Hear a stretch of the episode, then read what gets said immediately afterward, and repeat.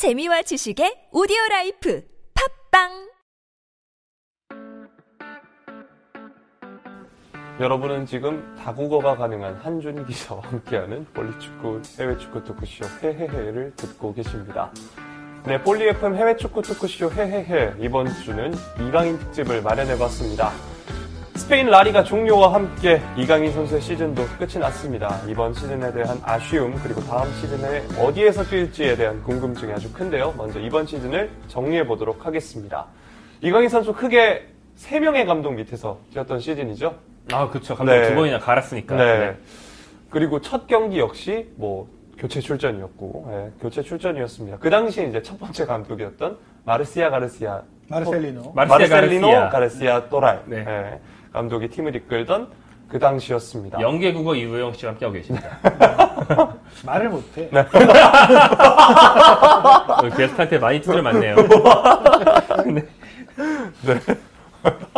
네. 그래서 어우, 네. 마요르카전이었는데요. 약 6분가량 이게 첫 경기 출전이었습니다. 에, 그래서 토랄 감독 체제하에선 이강인 선수의 기회가 아주 현저히 적었고요. 어, 지난 시즌에 이제 구단 역사상 최연소 외국인 선수 뭐 이런 기록을 세웠는데 어, 토랄 감독과 함께 할 때는 굉장히 기회가 적었습니다. 그러다가 9월 11일 셀라데스 감독이 부임한 이후부터 점차 늘려갔던 거죠. 이 이후로 이제 확실히 기회가 좀 많아졌던 건 맞는 것 같아요. 네. 네. 뭐 피터림이 입맛에 맞는 감독 데려온 거 아닙니까? 맞죠? 음, 그렇죠. 네, 그러니까 뭐 맞을 수밖에 없죠. 네. 그래서 셀라 셀라데스 아 정말 연계가 맞습니다. 셀라데스 감독이 지휘봉을 잡은 직후 4경기에 모두 출전을 하기도 했습니다. 그래서 9월 26일 날 헤타페전에서 리그 데뷔골을 뽑아냈는데 아까 한준 기자님이 얘기했던 것처럼 선발에 나왔던 경기에 바로 골을 꽂아 넣었습니다. 그러니까 올 시즌 17경기를 뛰었는데 라리가에서 그중에 이제 3경기가 선발 출전이었는데 그 3경기 중에 2경기에 득점을 한 음. 이강인 선수 역시 선발 체질이다. 음, 그렇다면 구부만큼 뛰었으면 이강인도 뭐 약간 좀 단순한 논리지만 계속 짐작을 해볼 수 있다. 그러니까 뭐 사실 그거는 가상 그러니까 가정이지만 개인적으로는 이강인 선수의 왼발 그러니까 왼발이 최고 장점이잖아요. 그 왼발 킥이 정확하다는 거. 그렇기 때문에 구보만큼 선발 기회가 왔다면 그러니까 그 경기력의 질 여부를 떠나서 stat은 더 늘어났을 가능성이 아. 크다라고 볼 수 있죠. 그러니까 뭐 경기는 개인- 잠수하다가도 네. 왼발 크로스로 어시든 뭐든 계속 할 수 있지 않았냐 쉽게 네. 말해서. 그러니까 뭐 네. 코너킥도 차고 프리킥도 차고 있고 실질적으로 지금 최근 경기하는 거 보면은 한 칸 뒤에 내려와서 공 뿌려주는 역할 많이 하잖아요. 그리고 크로스 왔을 때도 거의 슈팅으로 바로 갈 수 있는 정도의 질 좋은 크로스가 나오고 있고 중거리 슈팅도 매 경기 나오면 항상 때려요. 그러면은 한 구보 구보가 한 30경기 뛰었잖아요. 34경기. 그럼 34경기면은 공격 포인트 음. 한 4, 5개 더 나오지 않았을까 하긴 충분히. 그 구보는 아까 이제 보- 구보가 stat을 더 쌓을 수도 있는데 공격수가 날려 먹었다면 그 발렌시아 공격수들의 수준이 확실히 더 높으니까. 그렇죠. 뭐 가메이로라든지 막시 고메스라든지 굉장히 그 결정력 좋은 선수들이 많기 때문에 어, 충분히 더 나왔다면은 더 포인트를 올렸겠지만 팀 성적은 어떻게 됐을지는 모른다. 음. 그러니까 수비력에 좀 아무래도 좀 아쉬움이 있기 때문에. 음. 그 왼발 얘기를 계속했는데 오히려 데뷔골은 또 오른발이라고 하더라고요. 네, 어. 그 크로스 땅볼 크로스 그냥 톡 대서 네, 들어온 거잖아요. 네. 음. 좋은 침투가 있었죠. 음. 네, 이렇게 있었는데 어쨌든 이번 시즌에 주전 경쟁이 좀 여러모로 어렵긴 했습니다. 어, 데뷔골 이후 작년 10월부터 또 11월까지는 컵 대회를 포함해 8경기를 뛰었는데 선발은 이 중에 2경기밖에 없었고 또 이후엔 부상이 있었죠. 네, 네. 어, 11월 말에 근육 부상을 입어서 올해 1월 중순까지 좀 음. 쉬었고요. 부상 복귀 이후에 이제 출전 시간이 확 줄었죠. 음. 네, 부상 복귀 전에는 좀 늘리는 추세였다면 부상 복귀 후에 리셋돼서 다시 되게 띄엄띄엄 나오는 추세로 넘어가지 않았나 네. 기억을 합니다. 사실은 그 부상 때문에 좀 못 뛴 것도 있긴 해요. 기회가 없었던 거. 예. 그렇죠. 그래서 이번 시즌 이강인 선수의 리그 기록은 20, 아, 네, 총 24경기에 나왔는데 선발 출전 6경기입니다. 리그가 아까 말씀해 주셨던 것처럼 3경기고 챔피언스 리그 1경기, 코파델레이 2경기인데요. 시간으로 환산하면 이제 700분이 채 안 된다고 하더라고요. 예. 확실히 아, 방금 전에 우리 제, 저희가 high and low 했을 때 구보 선수 얘기하면서 34경기라고 했는데 뭐 부상도 있고 감독 얘기도 있고 여러모로 아쉽긴 했습니다. 어쨌든 어 선발 출전 경기에서 골을 넣었다는 점은 확실히 예, 선발 출전을 해야 되는 당위성을 좀 찾을 수 있는 거지 않을까 싶고요. 어, 좀 아쉬웠던 점을 좀 얘기를 해보자면 퇴장이 좀 잦았던 경, 시즌이었습니다. 그렇죠? 네. 어, 일단 저의 사랑 아틀레티코 마드리드를 상대로 예, 퇴장을 당하기도 했고요. 어, 거친 패 그리고 또그 레알 마드리드의 라모스를 걷어차서 퇴장을 당한 경기도 있었습니다. 그 사실 퇴장 상황들은 그러니까 이강인 선수가 교체 투입이 돼서 팀이 굉장히 수세에 몰려 있는 상태에서 의욕은 넘치고 또 본인은 그 시점에 들어간 것에 대한 불만도 없지 않을 거예요. 또 자존심이 강한 데다가 승부욕이 강한 선수인데 또 계속 지적받는 게 수비 상황에서의 기여도에 대한 지적을 받는데 아틀레티코전 같은 경우에 사실 본인이 뭐 좀 더 좋은 위치 선정을 했다면은 1차적으로 잘 억제해줄 수 있는 상황에서 사실 좀 안일하게 움직이다가 뒤를 딱 맞았거든요. 물론 이제 이강인 선수의 잘못만으로 볼 수는 없지만 그걸 본인이 인지했기 때문에 열심히 뛰어간 거예요. 아 이건 내가 좀 실수했다. 그래 하다가 백태클 들어간 거고 그 레알 마드리드전 같은 경우에는 좀 너무 뺏고 싶은 마음이 본인은 이제 공을 차고 싶었겠지만 음. 자꾸 라모스가 좀 영리하게 딱 지켜주면서 노련하게 공을 못 건드리게 하니까 자꾸 발목 발 뒤꿈치 쪽을 까게 된 거죠. 그러다 보니까 이제 본인의 조급한 마음이 드러난 상황이고 그리고 그 아틀레티코전 앞, 앞으로도 수비에 대한 지적이 많이 있었어요. 그러니까 측면에 배치됐을 때 상대의 역습, 그러니까 공격을 전개에 나올 때 거기서 이강인 선수 거의 무조건 통과됐거든요. 그러다 보니까 현- 출전기가 줄어든 거죠. 사실은 셀라데스 감독이 부임한 것도 이강인을 중용하라고 부임된 거거든요. 마르셀리노를 경질할 이유가 전혀 없었어요. 라리가 4위 했다, 했고 코파델리 우승한 감독을 시즌 개막고 경질하는 건 사실 상상할 수 없는 일이거든요. 근데 여기서 이강인 선수를 기용해야 된다는 어떤 내부적 이강인 선수 플러스 이제 유망주를 기용해야 된다는 건데 그 생각 차이가 컸기 때문에 경질이 됐고 셀라데스는 와서 많이 투입하면서 어, 골도 넣고 잘하나 싶었는데 수비적으로 너무 떨어지고 그와 맞물려서 부상 중이던 음. 측면 자원들이 돌아오니까 출전 기회가 줄어든 거죠. 게다가 예. 수비 얘기를 나온 김에 지금 좀 하고 넘어가자면 이강인 선수는 이 부분은 확실히 많은 개선을 많이 해야 되고요. 음. 그 어, 폴란드 U20 월드컵 때 제가 이 얘기를 되게 반복적으로 하는데 정정용 감독이 이강인 선수를 352의 그 인사이드 미드필더로 쓰려고 거의 특훈을 시켰어요. 그 이강인을 그 자리에 쓰는 게 가장 큰 목적으로 두고 352를 되게 열심히 조련을 했어요. 이강인이 거의 불러오자마자부터 계속 그것만 시켰단 말이에요. 음. 근데 그렇게 완전 원포인트 특훈을 하고 첫 경기를 했는데 포르투갈전에서 이강인이 진짜 수비를 아예 못 하는 거예요. 음. 그러니까 완전 못 한다는 게 가서 혼자 공을 못 뺏고 이런 게 아니고 수비 대형에 대한 이해 그리고 음. 그 상, 상대 내가 압박해야 되는 상대 공을 잡았잖아요. 그러면 대충 몸을 어느 각도로 해서 이 정도로 내가 잡고 있어야 최대한 많은 패스 코스를 끊을 수 있고 이런 자리만 잡으면 되거든요. 이강인 선수는 그 자리에 대한 이해가 어, 그 아예 배운 적이 없는 것 같아요. 완전 없는 수준이라서 지금 이제 아직 뭐 프로 갓 갔고 이제 아직 20, 10대이기 때문에 이제 그걸 배우고 있는 중이지 그 부분이 많이 다른 부분에 비해서 많이 떨어집니다. 음. 그걸 지금 많이 성장시킨 중인 거죠. 음. 이를테면 뭐 압박을 하면 상대의 윙어가 측면 상대 풀백이 측면에서 공을 잡았다. 그런데 앞으로도 줄 수 있고 뒤로 줄 수 있잖아요. 그런데 이강인 선수는 그럴 때 어떤 모습도 있냐면 뒤로 줄 거를 인터셉트 하겠다는 의욕이 강해서 센터백 아. 쪽으로 가는 패스 코스로 몸을 막 돌려요. 아. 그럼 앞이 열리잖아요. 네. 앞으로 차면 그만이거든요. 예. 뭐 혹은 뭐 진짜 어딜 봐도 이강인이 들어가면 무조건 파울이고 절대 못 뺏는 각인데 어깨를 무리하게 넣었다가 파울 당하고 자기만 아프고 넘어지고 뭐 이런 식으로 어깨를 넣는 요령이나 위치를 잡는 요령 같은 게 아직 좀 많이 좀 성장 중이 성장 많이 해야 되는 부분입니다. 그러니까 이 부분 같은 경우에 중요한 게 프로 레벨의 그 스페인 라리가의 일부 리그 팀을 이끄는 감독은 선수들에게 이런 걸 가르쳐 주지 않아요. 음. 가르칠 필요가 없는 거거든요. 음. 그래서 이걸 딱 봤을 때 이게 안 되면 빼버리는 거지. 그리고 최근에 그래서 이강인 선수 경력이 좋았던 이유 중에 하나는 그 보로 곤살레스 대행이 이런 베테랑이잖아요. 이 사람이 수비시에 항상 이강인을 맨 뒤에 놔. 그러니까 공을 뺏기는 순간, 그러니까 상대가 공을 뺏기면 페란 토레스라든지 뭐 풀백, 뭐 풀백, 뭐 플로렌치라든지 아니면 다른 콘도그비아라든지가 앞에 올라오고 이강인이 오히려 뒤로 빠지면서 그 선수들이 1차 수비를 하고 걸러 나오는 걸 이강인이 가서 좀 건드려 주는 정도. 그러니까 이강인 압박에 가면 관여하지 않고 있어요. 그러니까 지금 출전하는 경기들에서. 그러니까 좀 덜 못하는 거죠. 왜냐? 뒤에 나- 빠져 나오는 거를 흘러나오는 건 자기가 가서 위치만 잡아주면 되니까 좀 더 쉽죠. 그리고 넓게 볼 수 있고 그, 그 상황에서 또 공이 공이 오면 길게 뿌려주면 전환해주면 되니까.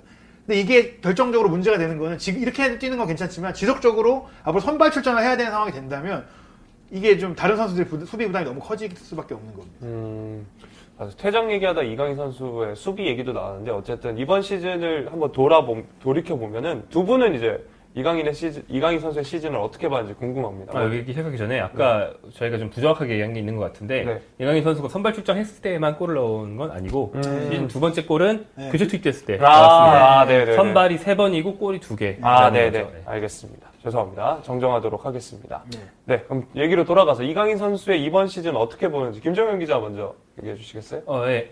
아직 좀 출장 시간이 아주 많지 않고 한 가지 포지션을 쭉 뛰질 않아서 얘기하기가 좀 애매하긴 한데 이강인 선수는 이제 뭐 대충 여기 놓으면 잘 하겠네. 요런 툴이 아니고 앞으로 좀 어떻게 성장할지 확실히 좀 고민을 해야 되는 상황으로 음. 접어든 것 같고요. 그래서 다음 시즌에 뭐 감독이 이렇게 뭐 출장 시간이 얼마다라고 배분만 해주는 게 아니고 너는 우리 팀에서 이 역할이다. 선발이든 교체든 이 역할을 줄 테니까 이걸 연마해 이렇게 좀 방향을 잡아주었을 때 어떻게 성장하는지 방향을 잡는 게 중요하다고 생각해요. 이렇게 테크닉 과 그 뭐 왼발 킥 같은 게 아주 뛰어난 선수인데 이것만으로는 안 되거든요. 요즘 세상이 예전에도 안 됐지만 지금 더 안 돼요. 음. 그래서 좀 다비드 실바 모델로 활동량과 활동 범위를 넓, 넓히는 모델이 있을 수 있고 뭐 이강인한테 뭐 추천하는 건 아니겠지만 아예 후방으로 내려가는 모델이 음. 있고 뭐 파레오 같은 모델일 수 있죠. 아니면 아예 전방으로 올라가서 득점력을 올리는 모델이 있고 혹은 뭐 돌파력을 키워서 윙으로 윙이 되어버린 모델이 있고 여러 가지 모델이 있을 수 있는데 그 중에 이렇게 선수 생활을 쭉 하다 보면 이거 전부 다 하는 선수가 될 수도 있지만 일단 기본적으로 하나씩 하나씩이라도 할 수 있는 선수로 이제 팀 내에서 맡을 수 있는 전술적인 tool을 제가 늘려 나가야 된다. 음. 지금 이강인은 뭐 득점력, 뭐 패스력 이렇게 뭐 능력치만 놓고 보면 상당히 높은 게 많지만 그래서 이 선수를 팀 내 전술적으로 어떤 역할을 쓸 것인가? 우리 팀이 4-4-2이고 4-3-3이면 어디에 놓으면 이득이 되는가? 이게 좀 애매해요. 음. 그래서 그런 어떤 전술적인 tool을 하나라도 갖춰놓고 가는 게 좀 필요한 것 같아요. 음.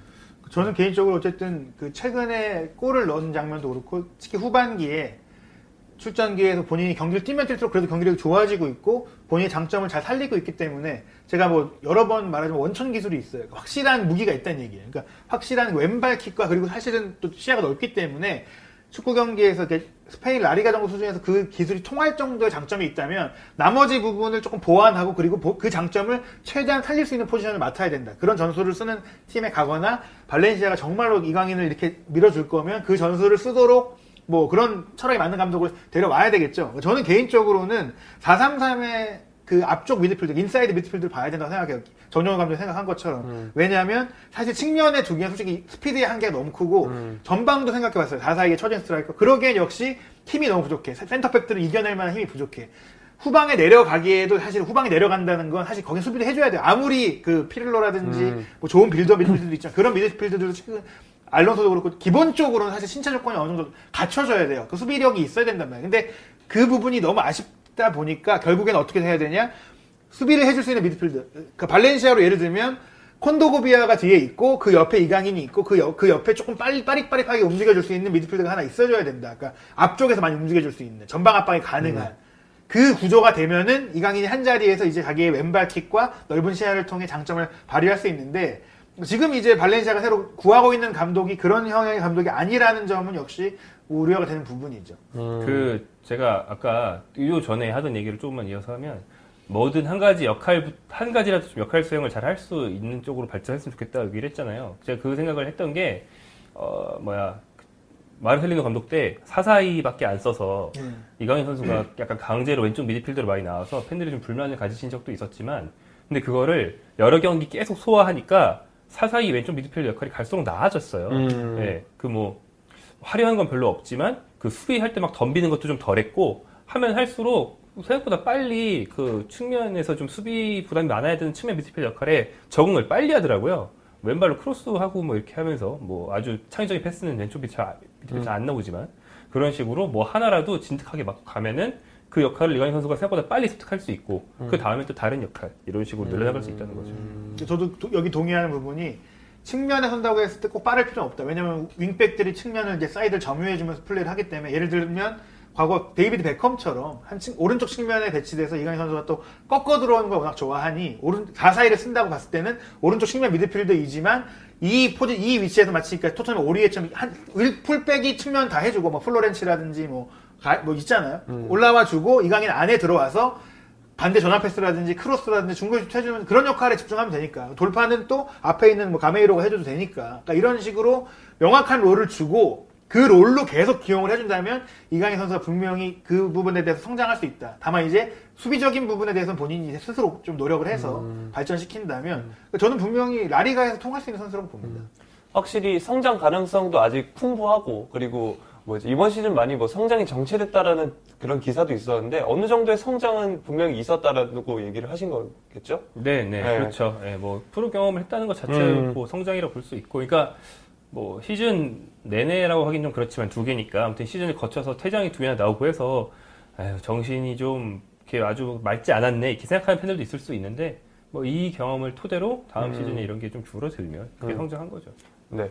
어, 아까 전에 말, 아까 전, 네, 아까가 아니라 일부에서 말씀드렸다시피 라리가는 지금 종료됐습니다. 그런데 발렌시아의 상황이 어, 심상치 않아 보이긴 합니다. 어, 지금 관련해서 피터림 구단주에 대해서 뭐 피터림 아웃 이런 댓글도 꾸준히 달리고 있는 상황인데 림과 뭐 단장 그리고 뭐 림과 감독 그리고 뭐 선수들 간의 싸움 소식이 계속해서 들리고 있어요. 어떤 이야기들이죠? 그 일단 그 세사르 산체스 단장은 이미 그만뒀죠. 뭐 자의로 그만뒀는지 어떻게 됐는지 모르겠지만 다- 그만뒀고 또 셀라데스 감독도 나갔고 개편이 다시 한번 되고 있는 상황에서 후임 감독을 뽑고 있는데 결국 여전히 이게 피터 림이 이 선수단 구성 혹은 감독 선임에서 가장 영향을 갖고 있는 사람은 조르제 멘데스예요. 음. 조르제 멘데스가 가까운 사이로 알려져 있고 또 지금 그 로랑 블랑 이름이 나왔던 이유도 로랑 블랑의 유럽 일을 조르제 멘데스가 보고 있거든요. 그런데 멘데스가 그러니까 로랑 블랑이 그 바르셀로나랑 연결되면서 지금 발렌시아는 다른 감독을 찾게 된 거고 어, 그런 상황에서 얘- 얘기가 나온 감독들이 이제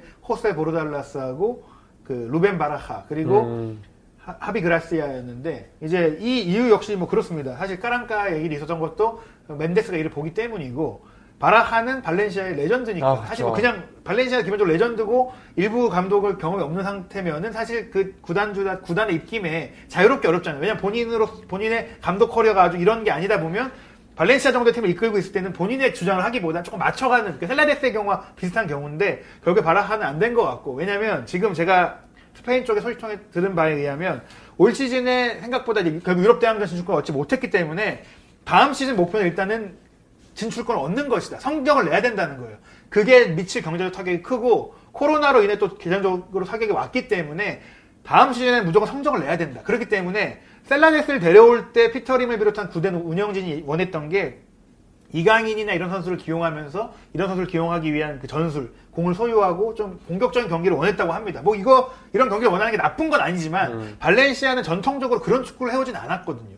사실 4-4-2가 익숙하고 속공이 좋은 그 스트라이커 투톱 두고 약간 이런 축구를 계속 해온 팀인데 갑자기 이걸 바꾸겠다. 근데 그 바꾸는 감독도 냉정히 말하면 그런 부분에서 지도자로서 많이 좀 검증되어 있는 사람이 아니다 보니까 혼선을 겪었잖아요. 다음 시즌에 명확하게 어- 노렸던 감독 선임 조건은 수비력이 좋은 감, 수비를 잘 만드는 감독을 데려와야 된다는 거였고 그게 사실은 라리가에서 유행하고 있는 4-4-2 블록이에요. 그러니까 시메오네, 뭐 보르달라스가 이- 구축하면서 라리가 중하위권 팀 대부분이 4-4-2를 쓰고 있고 4-4-2를 기반으로 그 인사이드 미드필드 쓰는 축구를 하고 있는데 그 축구로 돌아가겠다. 그래서 보르달라스가 후보에 올라갔던 거고 보르달라스가 올해 이제 헤타페와 계약이 끝난 상황인데다가 유럽 대항전 진출을 결국 얻지 못했잖아요. 근데 보르달라스는 아마도 몇몇 선수 기용에 대한 구단의 강한 입김을 수락하지 않았을 가능성이 높기 때문에 워낙에 또 지금 몸값이 올라가 있어서 굳이 발렌시아에 왔을 경우에 본인에게 좋을 게 없어요. 그러다 음. 보니까 지금 하비 그라시아로 지금 거의 합의는 됐다고 들었어요. 이게 피터림의 최종 결제가 안 났는데 그 사이에 피터림 혹시 이제 다른 감독 데려올 수 있나 좀 본 것 같긴 해요. 근데 지금 최근 오- 오늘 상황을 보니까 그라시아가 올 것 같고 그라시아가 온다는 건 결국에는 이 442 구조를 명확하게 쓰던 감독을 그대로 갖고 와서 마르셀리노 시절의 기조를 유지하는 채로 이제 어린 선수들을 써보겠다는 뭐 그런 세- 체제로 가고 있어요. 그렇기 때문에 이제 어, 이런 부분에 있어서 발렌시아가 이제 선수단을 어떻게 운영할 것인가. 몇몇 베테랑 선수들이 나간다는 얘기는 사실은 그 선수들과의 불화라기보다는 그 선수들이 베테랑이고 입지가 있는데 연봉에 대한 문제가 있기 때문에 연봉 삭감을 어느도 지금 이미 보장된 계약 안에서 누구도 연봉을 깎고 싶지 않거든요. 근데 발렌시아는 얘네들을 내보내고 차라리 어린 선수를 쓰는 게 금전 재정 운영에서는 좀 유리할 수 있기 때문에 그런 부분이 지금 논의되고 있는 걸로 알고 있습니다. 네. 이렇게 여러모로 발렌시아 어, 사정이 좋지 않은 상황인데 이런 상황에서 이강인 선수가 남아야 할까요? 일단 이적설이 나는 팀들이 어디 어디 있죠? 마르세유 있고 음. 그리고 오사수나, 음. 오사수나, 유벤투스. 네. 유벤투스. 유벤투스는 뜬금없는데 계속 있긴 있대요. 네. 관심이 있대요. 어, 저는 네.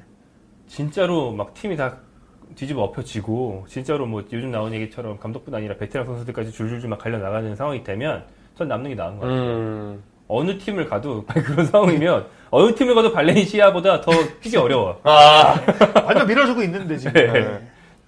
뭐 그래서 어. 그런 이유로. 그 만약에 제 최근 나온 소문대로 막 지금 뭐 추출될 거라고 얘기 나오는 베테랑 누구 누구 있죠? 코클렌, 파레호. 음. 파레호는 안 나갈 것 같아요. 네. 맞아요. 파레호 얘기가 파레호를 나왔죠. 내보낸다는 건, 그, 만약에 진짜 파레호가 나가고 이강인을 준으로 쓴다. 그럼 이강인한테도 안 좋아요. 얼마나 여론이 안 좋겠어요. 네. 파레호를 내보내는 건, 그, 팀의 그 최고 그, 캡틴이고 음. 또 최고 스타를 내보낸다는 건데, 그거는 너무 무리수죠. 네, 뭐, 그 욕은 직사에 먹겠지만, 예. 뭐 조정 경쟁만 놓고 본다면, 발렌시아가 뒤집히면 남는 게 유리하고, 음. 아니면, 뭐, 그게 아니라면, 오사수나 같은 정도는 뭐, 임대로 가면 괜찮지 않나. 근데 발렌시아가 계속 꺼리는 게, 우리 전에 여기서 얘기한 적이 있는 것 같은데, 발렌시아가 선수를 임대 보내서 성공한 적이 한 번도 없어요. 음. 그, 뭐잘 키워서, 어디 잘 팔았던, 뭐, 마타라든가, 꼭 자기 유스가 아니라도 자기 팀에 성장시킨 선수들, 뭐, 비야? 음, 이런 실바. 선수들은 네. 어디 임대 보내서 키운 게 아니고 다 자기네들이 데리고 있으면서 키웠어요. 아. 임대 보냈던 선수들은 다 망했습니다. 아. 우리가 뭐 옛날에 FM 뭐 괴수 유망주 몇 명 있었거든요 발렌시아에 네. 써니 뭐 몇 명 있었는데 그, 그쪽 선수 써니라는 거 맞아요? 소니, 소니가 소니? S U N L Y S, 써니 써니 맞죠? 써니는. 흑인 미드필더 옛날 네, 발렌시아 괴물 유망주 있었거든요 발렌시아에 근데 그 선수도 임, 임대 전전하다가 망했고 뭐 그런 식으로 임대 보낸 선수들은 다 실패한 전례밖에 없어요. 음. 그래서 더 아마 이- 팔 거면 팔고 남길 거면 남기지 임대는 좀 애매하다 약간 이런 상황인 것 같습니다. 그 사실 이적 시장의 흐름이 역시 중요한 것 같아요. 지금 페란 토레스가 특히 맞아요. 이적이 강하게 연결되고 이적은 무조건 할 수밖에 없어요. 이- 계약 1년밖에 안 남았기 때문에 이적료 받으려면 보내야 되고 페란 토레스가 나간다는 것 자체가 이강인의 출전 기회가 늘어날 것이라는 걸 예상할 수 있고 코클랭은 확좀 나갈 것 같다고. 근데 코클랭을 나가는 게 저는 큰 문제라고 생각하는데 코클랭이 여러 역할을 할 수 있는 선수기 때문에 왜 이 코클랭을 시장에 내놨는지 모르겠지만 코클랭과 페란 토레스가 나갈 경우에는 이강인의 출전 빈도는 굉장히 늘어날 수 있기 때문에 파레오는 남아야 된다고 생각을 하고요. 그러니까 그 둘만 나가도 사실은 굉장히 이강인이 유리해지고 그 여- 김정용 기자가 말한 대로 그 어느 팀에 가도 그러면 이 정도 경쟁은 있거든요. 오사수나에 간다고 해서 그러니까 오사수나 같은 경우 팀 자체가 사실은 이제 경기력이 떨어질 수 있기 때문에 오히려 초반에 기회를 잡다가 팀이 위험해지면 못 뛸 가능성이 있고 마르세유는 저는 개인적으로 이제 팀 자체가 강하게 원하고는 있지만 프랑스 리그에 과연 이강인이 잘 적응할 수 있을 것이냐. 거기는 더 거친 피지컬적으로 더 강한 선수들이 많고 기술들을 썼을 때 스페인은 그래도 기술을 쓴 선수들을 보호하는 판정의 흐름이 있는데 그 보호한다기보다는 이제 좀 파울을 잘 불어줘요. 근데 프랑스는 네이마르가 가서 어떤 골을 당했는지 물론 네이마르의 특수성이 있지만 엄청 싫어하죠. 그러니까 그런 음, 잔기술에 전개예요. 대한 가격이 물론 뭐 이강이 잔기술 쓴 선수까지는 아니지만 프랑스를 가는 건 굳이 권하고 싶진 않다. 음. 그러니까 그러, 그리고 유벤투스 같은 게 안- 거의 뭐 약간 좀 이거는 좀 딜이 이루어지긴 어렵다. 유벤투스는 완전 영입을 해서 지들도 자기들도 임대를 보내고 싶어 하는데 발렌시아가 원하는 만큼 이적료를 절대 줄 리가 없기 때문에 그런 상황으로 봤을 때는 발렌시아 선수들이 옮길 경우 잔류하는 게 낫다. 그리고 이 가능성이 매우 높아요. 왜냐하면 이미 이강인 선수 측에서는 잔류할 경우 연장 계약을 맺어야 되고 그 임대를 가더라도 연장 계약을 맺어야 되는데 이미 그러니까 발렌시아는 이미 연장 계약을 추진하고 있어요. 발- 이강인 선수. 왜냐면 2년밖에 안 남았기 때문에 지금 해야 돼요. 내년이 되면 굉장히 불리한 상황이 되잖아요. 그래서 추진하고 있고 합의가 될 가능성이 높은 걸로 관측이 되고 그럴 경우에 이제 출전 보장 조항을 조금 넣고 싶어 한다는 게 이제 현재의 그 관계자들의 이야기입니다. 음, 알겠습니다. 자, 이강인 선수의 다음 시즌 전망에 대해서도 얘기를 했고요. 어, 우리 모두가 사실 이강인 생각하면 이제 연관 검색어가 돼버린 제가 하이에 꼽아온 구보 다케우사 선수 얘기를 안 할 수가 없습니다. 구보 선수는 이번 시즌 굉장한 성장을 보여줬습니다. 아까 전에 제가 소개를 해드렸지만 레알 2군 신세일 줄 알았는데 마요르카에서 라리가 선발 23회, 교체 12회, 그리고 4골에 4개의 도움을 기록이나 했습니다. 어, 이강인 선수의 1년과 한번 비교를 한번 해볼까 하는데, 구보 선, 일단, 기록적으로 일단 확실히 구보 선수가 앞서고 있습니다. 네, 어, 우리가 계속 이강인 선수가 많이 뛰어야 한다. 음. 뭐 하위권이든 상관없다. 이런 얘기 하는 게 뭐 이런 차원이죠. 뭐 구보가 마요르카 전술이랑 엄청나게 맞아서 많이 뛴 게 아니고 음. 시즌을 지나면서 점점 더 우리의 비중이 늘어났잖아요. 그거는 시즌을 좀 굴려보다 보니까 마요르카 공격진 이제 기성용 선수 간 뒤에 몇 번 더 봤는데 사실 뭐 발렌시아 같은 중상위권 팀들이랑 비교하면 진짜 하늘과 땅 차이란 말이에요. 그렇다 보니까 아, 구보가 진짜 순수하게 나이 떠나서 실력에서 우리 팀에서 제일 잘하네? 구보한테 맞춰야겠다. 이렇게 된단 음. 말이에요. 그러니까 이강인 선수도 그 정도의 팀에 가면 팀은 강등되더라도 이강인 중심으로 싹 돌아가는 음. 환경에서 한 시즌 뛸 수 있지 않겠느냐 뭐 이런 기대들을 하는 건데 근데 이게 아까 말한 것처럼 좀 애매한 팀에 갔을 경우에 어, 한 뭐12 언저리만 돼도 그렇게 이강인한테 완전 맞춰주지 않을 수 있다 이런 가능성이랑 두 번째는 뭐 그런 환경에 있는 팀이랑 무조건 뭐 아이루크 같은 선택을 하는 게 아니다. 어 당장 승점 1점이 중요하니까 무조건 수비죠. 수비 안된 선수는 안 써. 만약 마이루크 감독이 이런 철학이면 구보도 제끼고 갔을 수도 있는 거예요. 음. 뭐 장신 공격수 하나 어디 어서 임대해가지고 박아놓고 그렇기 때문에 뭐 복불복이다. 그래서 꼭 이강인이 구보 같은 선택을 하지 않았다고 해서 잘못된 선택을 한 건 아니다. 약간 음. 복불복이다. 음. 뭐 결과를 가지고 그때 선택을 다 얘기할 수 없다. 뭐 이런 얘기죠. 구보가 잘하긴 했는데 구보가 잘 풀린 것도 맞다. 네. 예. 뭐 이강인 선수가 물론 선택을 한 거라기보다는 뭐 팀에서 남아 남아라 해서 남은 거긴 음. 하지만 예, 그게 꼭 당시에 이강인한테 큰 손해는 아니었고 뭐 결과론이다. 뭐 이런 얘기죠. 그 발렌시아도 뭐 이강인을 뭐 망치려고 잔류시킨 게 아니라 그렇죠. 예. 뛰게 하겠다고 얘기를 하고 잔류시켰는데 그리고 막상 그리고 뛰게 한다는 얘기를 봤을 때는 교체 출전이라도 그래도 꾸준히 나왔고 챔피언스리그 조별리그 6경기 중에 5경기에 나왔잖아요. 한 경기 선발이었고 그렇다면 충분히 기회를 준 거라고 볼 수 있는데 사실은 이게 좀 불운하게 얽힌 거긴 한데 부상으로 빠졌던 기간 동안 좀 많이 떨어졌던 것과 뭐 코로나도 겹치고 그러면서 또 뛴 경기 하필 또 세 장도 당하고 이게 좀 음. 악재들이 겹친 것 같아요. 만약에 그런 일이 안 생겼고 만약에 출전한 기에서 조금 더 잘했다면 팀 성적도 좀 괜찮았다면 이게 다 가정이지만 잔류 잘했네 발렌시아에서라는 팀에서 그래도 준주전급으로 뛰었네가 될 수도 있었던 건데 이 모든 게 최악의 상황으로 가버렸다. 그러니까 이런 면을 봤을 때는 다음 시즌 결정할 때도 아, 무조건 무조건 구보 사례가 맞다라고 볼 수는 없어요. 그렇기 때문에 어, 결국에는 좀 잘 고민해야 될 것 같아요. 마지막까지 음. 왜 이번에 또 유럽 축구 이적 시장이 길어졌으니까 좀 상황을 잘 보면서 어, 좀 이번에는 좀 다음 시즌에는 좀 많이 뛸 수 있는 팀에 어디든지 있었으면 좋겠습니다. 음, 그게 발렌시아든 다른 팀이죠. 발렌 저는 개인적으로는 스페인에 있는 게 낫다고 생각을 해요. 그 새로운 리그에 가는 거는 아무래도 리스크가 큽니다. 스페인에서 찾는 게 좋다. 음, 이 부분 자극적으로 나오면 잘라서 유튜브 쓰려고 억지로 넣은 질문인데 재미없네요. 이, 이 부분만 잘라서 아, 예. 유튜브 각이 나오면 음. 예, 날카로우면 네. 이렇게 잘라 쓰려고 그랬는데 별로 각이 안 나오네요. 그냥 이렇게 훌, 쓱 넘어가는 얘기 정도로 팟캐스트에 넣어야겠다. 이강인 선수에게 한국말로 영상 편지 한번 하실래요? 한국말로요. 한국말이 강인아. 제일 어려워. 이강인 힘내. 결국에 모든 나라 말이 다 같은 말. 간발에 아니 뭐 힘내. 친해? 힘내. 힘내. 이강인 알아? 그렇죠. 이강인 선수 이강인은 저를 알 수도 있어. 알, 알긴 알 거예요. 뭐 그러는 기사를 보니까. 아니 처음에 반말이야. 힘내 슈. 아, 슈. 하쇼체. 하우체. 네, 알겠습니다. 충청도 분이신가요? 아니에요. 아. 아. 버지는 충청도 맞죠. 아, 아, 네, 알겠습니다. 네. 어, 이렇게 오늘 저희가 준비한 소식은 모두 전해드렸습니다. 어, 오늘도 즐거운 시간이었는데요. 한준 기자님 반고정 인데, 네. 뭐 되어 가시는 게 아니라 반고정인데, 네. 오늘 어떠셨나요? 아, 오늘 또 김정용 기자와 또 제가 그 서, 서영욱 대표가 없는 음. 또 방송 처음 해봤는데 음. 아, 오늘도 재밌었어요. 아, 그러네요. 예, 예, 재밌었어요. 오늘 더 유달리 더 빵빵 쳐주셨던 예, 것 같은데. 지금 억제기. 서영욱 형 입장에서는 와 한준 말 진짜 막 거침없이 한다고 생각했지만 그 정도가 억지로 있었던 거야. 그게 예. 지금이 그 제어봉을 뺀 거죠 원자로에서 그렇지. 네. 중수로에서 중수를 뺀 상태입니다. 좀 있으면 폭발해요. 저거. 멜 멜다운 일어납니다. 좀 있으면 여러분 도망가세요. 제르노빌. 그냥 다 받아요. 무슨. 자기가 체르노빌이네. 네. 저도 사실 이제 억제기 얘기를 들었는데, 저는 그 뭐라 그러지? 여기에 이미 폭발력이 커서 묻히는 느낌이다. 저쪽은 멜다운 일어나는 원자로고 여기는 니트로글리세린 정도예요. C4 잘해봤자 C4야. 네, 알겠습니다. 어, 여기서 이제 마무리 짓도록 하겠습니다. 지금 이 시간에도 어디에서든 공은 구르고 있습니다. 공이 멈추는 그날까지 해외 축구 토크쇼 헤헤헤. 다음 시간에 만나요. 안녕!